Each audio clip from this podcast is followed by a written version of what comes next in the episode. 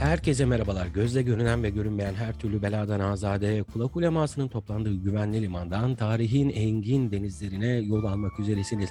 Ben Kaptan Rehberiniz Hilmi Çalış. Her hafta olduğu gibi ilginç hikayelerle bir kez daha karşınızdayım ve eğer hazırsanız bu podcast'i dinlediğiniz cihazın sesini biraz daha açarak anlatılacakların tadını çıkarın.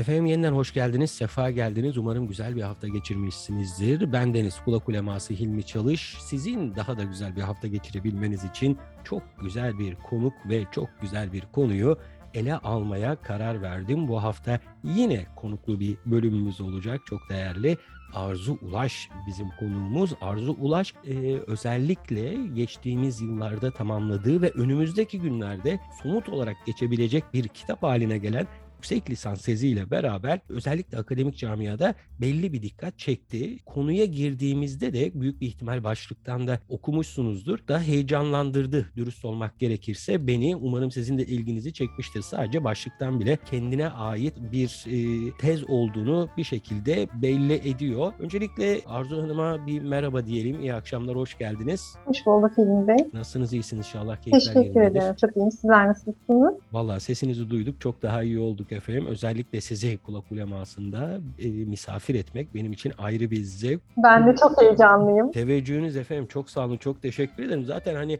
işin güzelliği de biraz da o heyecanı muhafaza edebilmek diye düşünüyorum. Haksız mıyım? Elbette ki hayattaki her şey heyecan ve kalp ritmiyle gerçekleşiyor. Gerçekten öyle. Valla sonuna kadar katılıyorum efendim. Ee, Arzu Hanım e, geçtiğimiz yıllarda Fatih Sultan Mehmet Vakıf Üniversitesi'nde yüksek lisansını İstanbul'un Osmanlı kaynaklarında belgelenmiş halleriyle yeraltı yapılarını derleyerek ve bunlar üzerine çok büyük bir çalışma yaparak tamamladı. O kadar güzel bir çalışma ki dürüst olmak gerekirse benim bile görmediğim yerler vardı. Büyük bir ihtimal kendisinin de bu çalışmadan önce bilmediği çok fazla yer keşfetmiştir diye tahmin ediyorum. Şimdi e, asıl konuya girmeden önce e, sizi bu yer altına iten şey neydi? Ben onu merak ediyorum biraz da. Somut ve soyut anlamıyla şehir süretindeki gizliliğinden ötürü toplumsal bellekte sürekli yeniden üretilen bir yeraltı algısı. Ee, bu algının halen katlanarak, devşirilerek bir sürü efsanelerden, menkıbelerden günümüze kadar ulaşmış ve halen de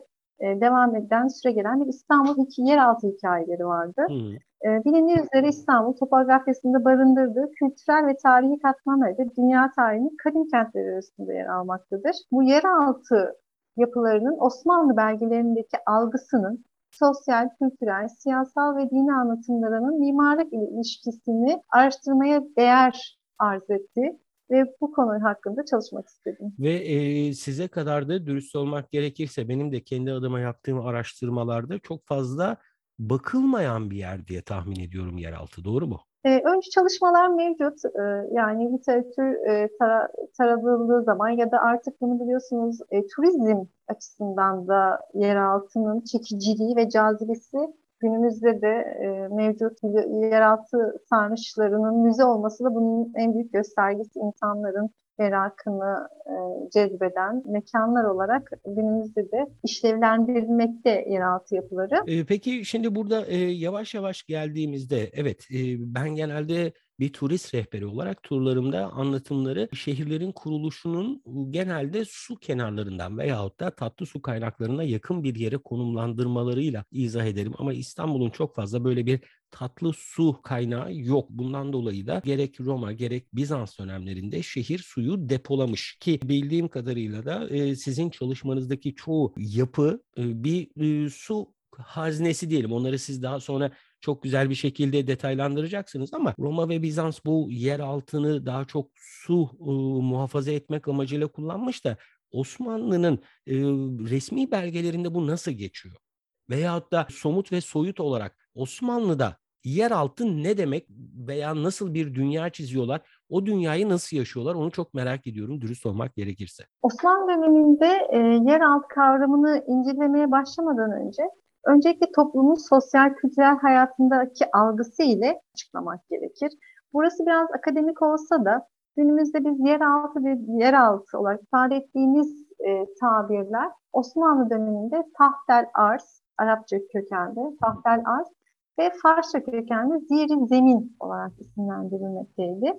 E, bunlar da yine somut ve soyut anlamıyla Osmanlı'da yer almaktaydı. Somut anlamlı olan yeraltı kelimesi ayağımızı bastığımız yerin altında kalan kısmı ifade ediyor. Yerin altı ve ilk insanların mağaradan kente evrilme sürecinden beri insanların barınma, sığınma, dini amaçlı ve ulaşım amaçlı yer altındaki mimari olarak kullanım biçimleriyle insanlar yer altını kullanım amaçlarına göre şekillendirmişlerdir. Osmanlı döneminde de somut anlamıyla gene mimari olarak su yolu, e, depolama amaçlı mahzenler, su depolama amaçlı sarnıçlar, dini açıdan bakıldığı zaman ayazmalar, çukur çeşmeler, yangınlar için yangın havuzları yer altında inşa edilmiş. Tabii ki antik dönemden günümüz Osmanlı'ya kadar Osmanlı'da devraldığı bu yapıları kendisinin de yeniden inşa ederek kullandığı yeraltı yapıları. Konuya da daha sonra detaylı bir şekilde gireceğiz de sizin bu soyut olarak tanımladığınız e, kavramı biraz açarsanız beni biraz daha o çekiyor. Çünkü yeraltı dediğiniz zaman bile işte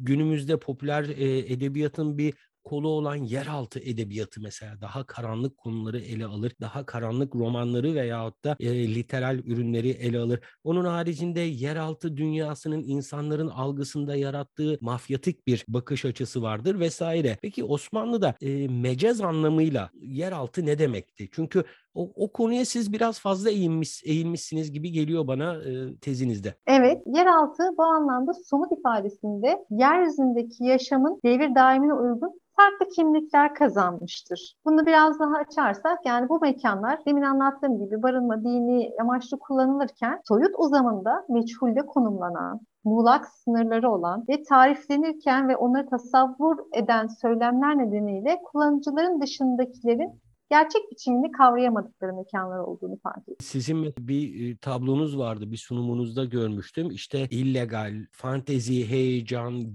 gizlilik, netameli mevzular, e, efendime söyleyeyim efsunkar gibi bir takım yaklaşımlar var. Sizin yapmış olduğunuz çalışmaya bağlı olarak o beni biraz şey yapmıştı ki sizin söylemiş olduğunuz sözden yola çıkarak da e, ben bunu çok şey yapıyorum ki güncelliğini de hala koruyor bu Evet yani e, kullanıcıların dışında müphem ve meçhul betimlemeleriyle zihinler, zihinlerde yeniden bir yeraltı inşa ettiklerini iddia edilebilir. Yani günümüzde de hala e, çünkü yer altına indiğiniz zaman güneşin girmediği bir mekan, gözünüzün algılamadığı karanlık bir mekan ve o mekanı bir adım atsanız bile e, ne kadar uzak, ne kadar derin olduğu için e, tariflerken bunu muhtemelen muğlak sınırlar ve e, işte efsunlu betimlemelerle anlat, anlatılmış edebi metinlerinde özellikle bu kavramları daha iyi kavramaktayız. Mesela sözünüzü keserek ben burada gireyim araya. E, neler yazılmış? Mesela e, Osmanlı'nın e, İstanbul'u almasıyla beraber yani 15. yüzyılla beraber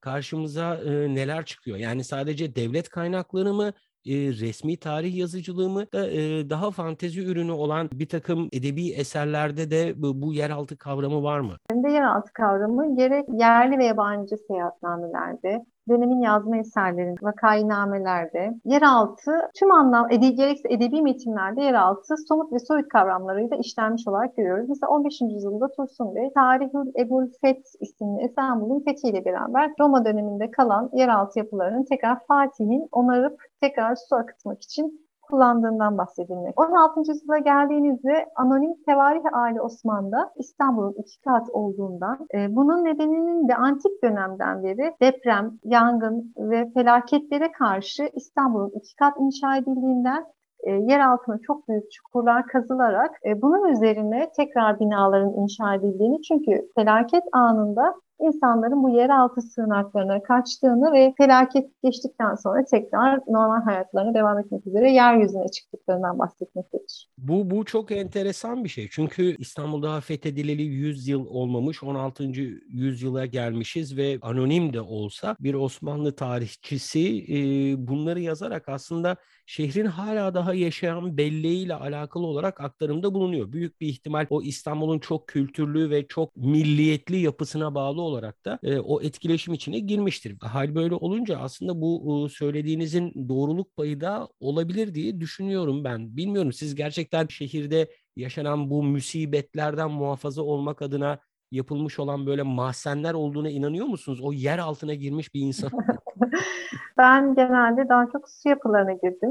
E, mahzenleri de inceledim ama genelde e, Hanlar bölgesindeki mahzenleri inceleme fırsatım buldu ve bunlar eşya depolama amaçlıydı böyle çok nasıl tabir etmem gerekiyorsa hani binlerce insanın sığınabileceği bir yeraltı yapısını görmedim. O, o zaman belki de hep vardır ya İstanbul'un geçmişiyle ilgili anlatılan efsaneler, bütün yolların, yer altındaki bütün yolların Ayasofya'ya çıktığı şehir efsaneleri. O zaman bir şehir efsanesi diyebiliriz belki biz bu konuya da.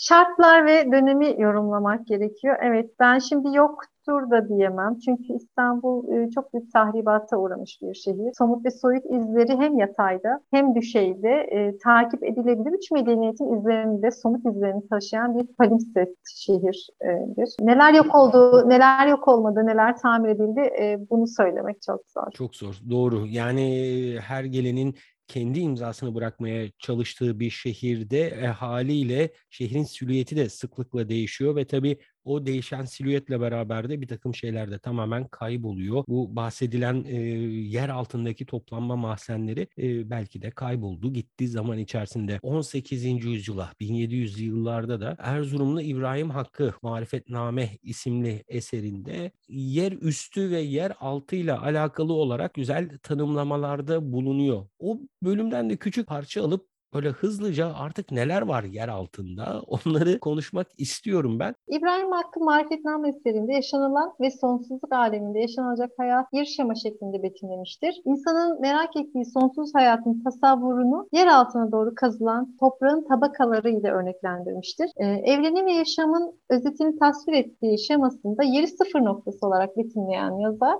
dünya hayatını İslam inancına göre yaşayıp salih amel işleyenler için yerin üstünü ve gökleri cennet olarak tasvir etmiştir. Yerin altı ise cehennemdir ve oraya yedi kapısıyla inilmektedir. Algılardan ziyade daha somut kavramlara gelirsek ki benim dürüst olmak gerekirse sizin yapmış olduğunuz çalışmada en çok etkilendiğim hatta benim yapabilir miyim yapamaz mıyım diye sorduğum kısma gelmek istiyorum. Sizi de daha fazla tutmadan yer altına indiniz siz ve e, bayağı bir yeri keşfederek de yeniden ortaya çıkartarak e, bunları kayıt altına aldınız. Hem görsel hem de e, yazınsal olarak. Şimdi e, şunu öğrenmek istiyorum ben. Buralara girerkenki ruh durumunuz nasıldı? O merakın vermiş olduğu cesaretle mi girdiniz? Ya bindik bir alamete gidiyoruz kıyamete şeklinde böyle bir, bir giriş vardı oralara. Şunlarla karşılaştım. İlk silüette gizli olan bir yapıyı arıyorsunuz. Silüet gözünüz görmüyor ve ona inilen küçük bir kapak veya kuyu ağzı. Öncelikle bunu bulmak için gittiğim, gittiğim alanlarda çalışırken gözüm sürekli yerlerde ve bir küçük kapak, e, kilitli bir kapak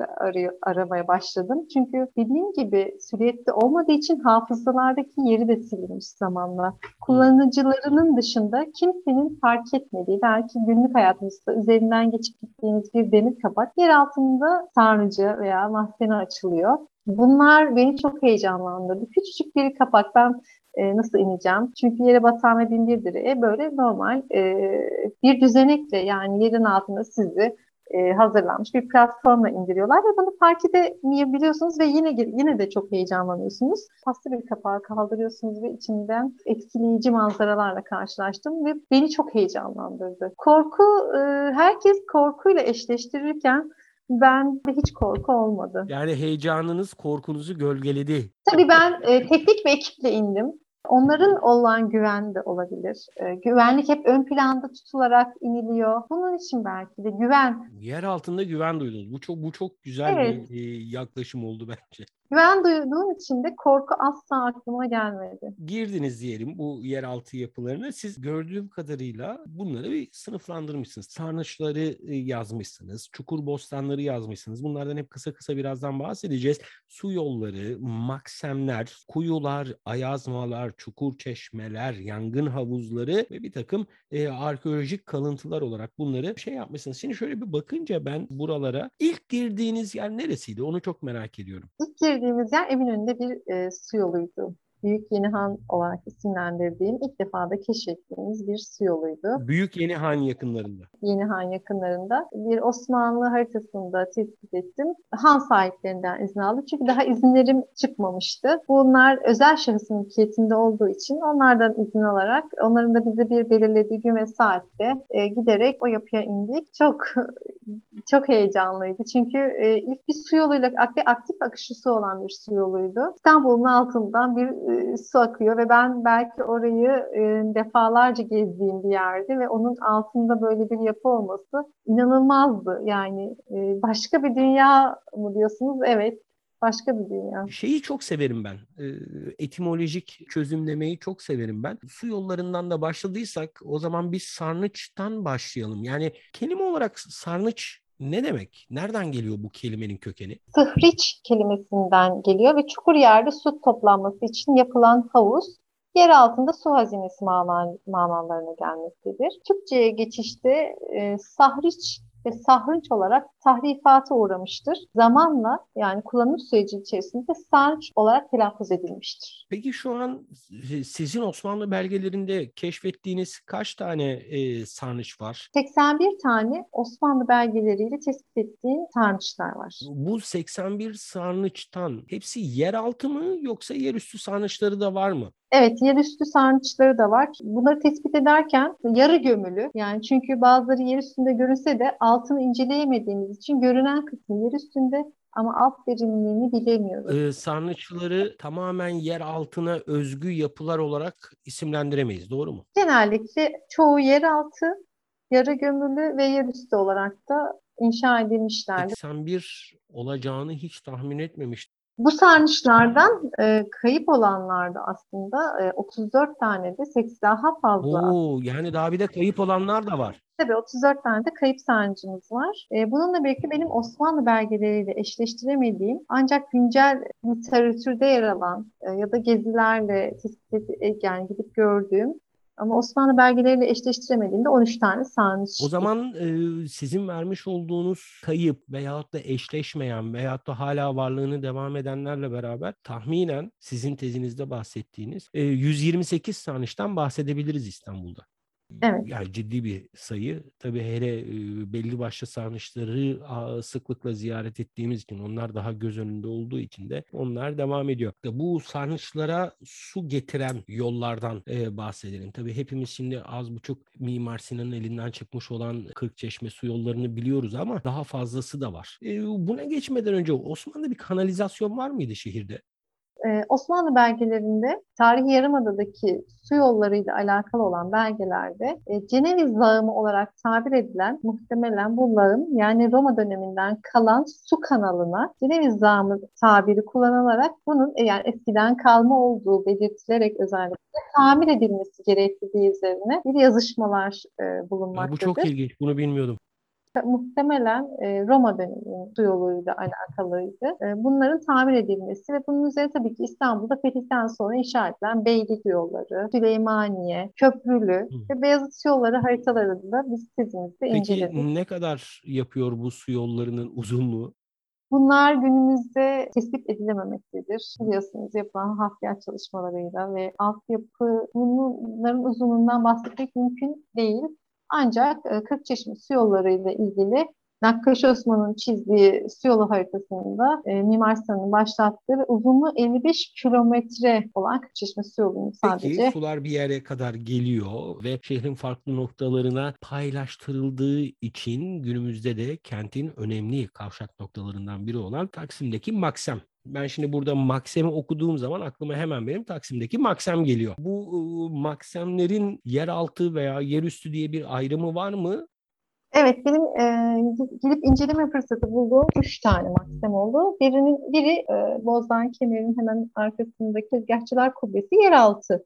Kubbesi görünüyor. Burasının içine giremedik. Bir arşivden resmine ulaştık ve bunun bir e, yeraltı yapısı olduğu ve gelen suyun takdim edildiği. Ancak Eğri Kapı'daki Savaklar Maksemi yerüstü yapısı ve e, buradan da su tekrar taksim ediliyor. Sulu Kule Maksemi isimli bir maksemimiz var. Bu da günümüzde kayıp. O kentsel dönüşümde galiba O dönüşümün gadrine uğramış yapılardan bile olabilir dürüst olmak gerekirse. Mesela şey var, e, sizin çalışmanıza baktığımda kar kuyularından bahsediyorsunuz. O çok ilgimi çekti. Osmanlı döneminde kuyuların ticari amaçla kullanıldığı ve bunun içinde bir kar kuyusu esnafı teşkilatları da ha, teşkilatı da var yani bunları. Evet, bu kuyular ticari amaçlı kullanıldığı için bir kuyu, kar kuyusu esnafı teşkilatı da bulunmaktaydı. Özellikle de kar kuyusu esnafının devletin denetimine tabi olduğu belgelerden anlaşılmaktadır. Şimdi böyle yavaş yavaş sona gelirken birkaç tane madde kaldı. Bunlardan bir tanesi ayazmalar ki bir kutsal su diyebiliriz biz buna değil mi?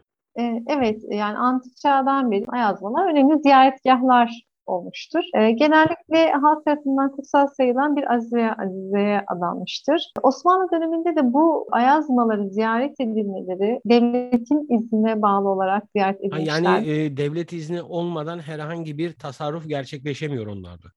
Dev, evet. Devlet bayağı bir orada e, denetim mekanizmasını devreye sokmuş. Ve bunun nedeni gayrimüslim tebaaya veya azınlıklara karşı o tahakkümü sergileyebilmek amacıyla mı yoksa onların ayrı bir önem kazanarak devlete bir tehdit olmaması amacıyla mı sizce?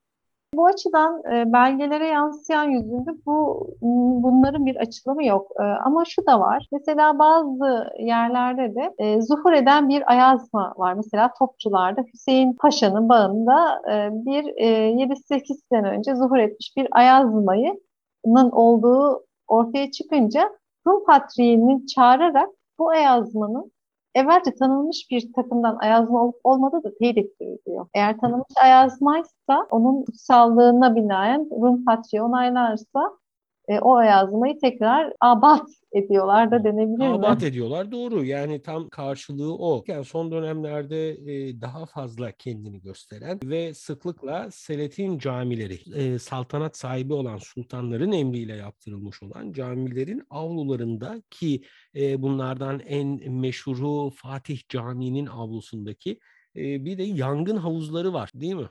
Osmanlı vergilerinde Harik e, havuzu. Bu harik havuzları sizin tespit ettiğiniz kaç tane vardı? Beş, Beş tane, tane var. var. Bunların hepsi gerçekten Selatin camilerinin avlularında mı? Evet, Sultanahmet Camii, Gaziantep Ali Paşa Camii, Fatih Camii, Şehzadebaşı Camii ve Ayasofya Camii yangın Bu Ayasofya'daki herhalde artık zamanla kaybolmuş değil mi?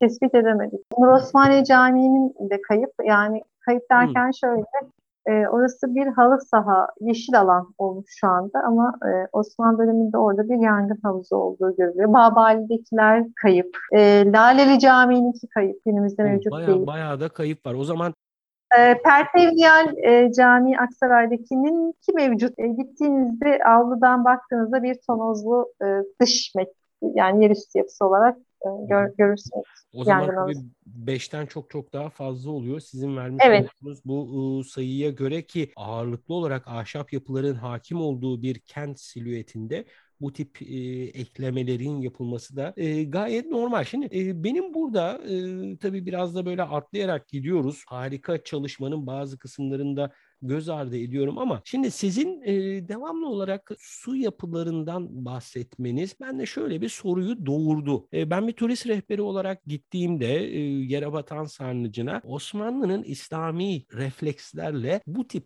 su yapılarını kullanmadığı şeklinde e, ziyaretçilere bilgi veriyorum. Çünkü durgun suyun belli bir bakteri oluşumu veyahut da işte yosunların varlığıyla beraber çok kullanılamayacak şeyler olduğunu ve e, Osmanlı'nın da bu tip yeraltı yapılarında birikmiş suyu kullanmadığını söylüyorum ama siz de o kadar çok yapıdan bahsediyorsunuz ki 81 tane sadece sizin e, varlığını teyit edebildiğiniz sarnıç var. Hatta sizin bu çalışmanızdan gördüğüm kadarıyla da Fatih Camii'nin Karadeniz medreselerindeki bir sarnıçtan bahsediyorsunuz. Süleymaniye'de, Süleymaniye'nin taphane kısmında, cami kısmındaki Darül Kurra'daki sarnıçlardan bahsediyorsunuz. Devamlı sarnıçlar çıkıyor. Peki sorun burada geliyor. Ee, Osmanlı bu sarnıçlardaki suyu kullandı mı kullanmadı mı? Beni en çok meraklandıran şey bu oldu sizin çalışmanızda okuduğum kadarıyla. Benim de e, arşiv belgelerine dayanarak şöyle bir söylem bulunuyorum. Sarnıçlar çoğunlukla tamir ve e, onarım olarak e, arşiv belgelerine yansımıştır. Bu yapılar demek ki gündelik hayatın her aşamasında kullanılmıştır. Toplumun sağlık ve sıhhatini halal getirmemek için de bu yapıların sularının temiz tutulması için e, Yerebatan Sancı olsun, Zeyrek'teki sancının da çamur terakkim ettiği zamanlarda temizlenmesi söz konusu hmm, olmuş. Yani böyle şey de var. Yani e, saraydan çıkmış olan emirler de var. Bu sarnıçları temizleyin, içindeki çamuru boşaltın diye. Tabii ki özellikle de 1892 tarihli bir belgede su şirketinin yaptığı su deposunda biriken e, suyun kullanıldığında çabuk köpürmesi için soda atılmakta olduğunun öğrenilmesi, öğrenilmesi üzerine Padişah 2. Abdülhamit durumun hemen tetkik edilmesini istemiştir. E, çünkü bu suyun sadece çamaşır gibi gündelik işler için değil, içilmekte ve yemek pişirilmekte kullanıldığı belirtilmişti. Onu soracaktım. Sodayı niye atıyorlar diyecektim. Ee, siz söylediniz yani çamaşır yıkamak için hazır deterjanlı su mu yapıyor? hayır hayır. Çabuk köpürmemesini belki de e, sağlanması için e, soda atılmakta olduğu bir söylenti duyulmuş. Fakat işte yapılan tetkiklerde bu suyun sadece çamaşır gibi gündelik işler için değil, içilmekte ve pişirme, pişirmekte kullanıldığı belirtilmiştir. Burada da sarnıçtaki suların yemek yemek ve içilmekte olduğu ama tabii 19. yüzyıl için olan bir belgede bunu rastladık ama diğer e, zaten e, tarihi yarımadadaki yeraltı yapılarıyla ilgili belgelerin çoğunluğu 19. yüzyıla ait. Ee, eğer ki bir tamir görüyorsa burası yüzyılına bakmaksızın e, zaten tamir görmese bu kadar uzun soluklu bir varlığını devam ettiremez kanaatindeyim. Buradaki sular zaten durmuyor. Yani Durmuyor, Sarnıca evet. gelen su geldiği gibi zaten çeşitli lülelere gidiyor. Osmanlı tabiriyle lülelere gidiyor ve oradan devamlı akıyor. Yani orada suda çok fazla durmuyor işin açıkçası. Bunu e, net bir şekilde konuşmak için Hilmi Bey şunu da tespit etmek lazım. Yağmur hasadı olan sarnıçlar var mı? Yağmur hasadı. Bu bu güzel bir e, ifade. Nedir evet. yağmur hasadı? En son bak bitireceğiz diyoruz laf lafa açıyor. evet yağmur hasadı yağmur suyunun damıtılarak e, özel bir sistemle sarnıçların üstündeki o kubbem, kubbemsi yapılarla süzülerek, arıtılarak e, ve e, künk e, gibi ağızlı yani o dört tane kubbenin her e, birleşme noktasında bir su borusu oluyor ve e, damlayan, damıtılan, akıt, ak, akmasıyla dolan. Edebilmek için de e, o sarmışların su yolu bağlantılarını tespit etmek gerekiyor. Eğer su yolu bağlantısı yoksa bunun dönemini de tabii e, yani Bizans mı Osmanlı mı ayrımı da yapabiliriz. Osmanlı su yoluyla bağlamıştır sarnıçları birbirine. Ama Bizans'tan kalanların bir kısmı yağmur hasadı mı? Yağmur hasadı mı sarnıcı mı? Bunları e, bunlar da benim belki e, soru işareti olarak söyleyebiliriz. En son ben bitirirken bir şey sormak istiyorum. Bu kadar yer altına girdiniz, çıktınız. Yerin üstünü hepimiz biliyoruz. İnsanoğlunun yapmış olduğu tahribatın hepimiz farkındayız.